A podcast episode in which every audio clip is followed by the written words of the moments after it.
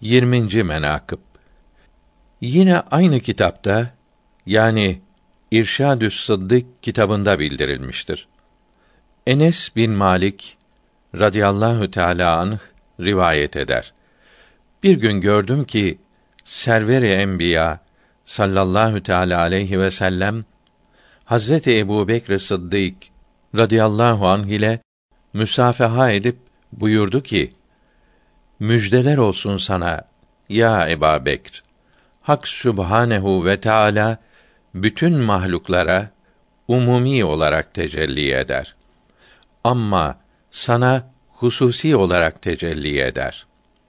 Nakledilmiştir ki Hazreti Ebu Bekr radıyallahu teala anh rivayet etmiştir.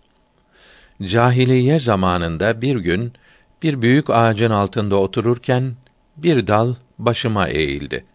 Bir ses geldi ki yakın zamanda Kâbe-i Şerife'de Beni Haşim'den Abdülmuttalip oğullarından Muhammed adlı bir peygamber zuhur etse gerek.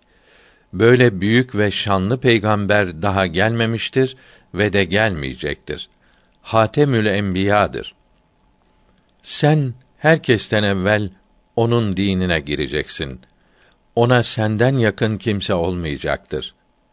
Ben de ağaca dedim ki, o peygamber meydana çıktığı vakt bana haber ver. O ağaç ile anlaştık. Ne zaman ki Fahri Alem sallallahu teala aleyhi ve sellem hazretlerine peygamber olduğu bildirildi, o ağaçtan ses geldi ki: Ey Ebu Kuhafe oğlu, müjdeler olsun sana. O peygamber zuhur etti. O vakt hazır ol. Gayret eyle ki onunla karşılaşıp dinine giresin ki senden evvel onun dinine kimse girmez.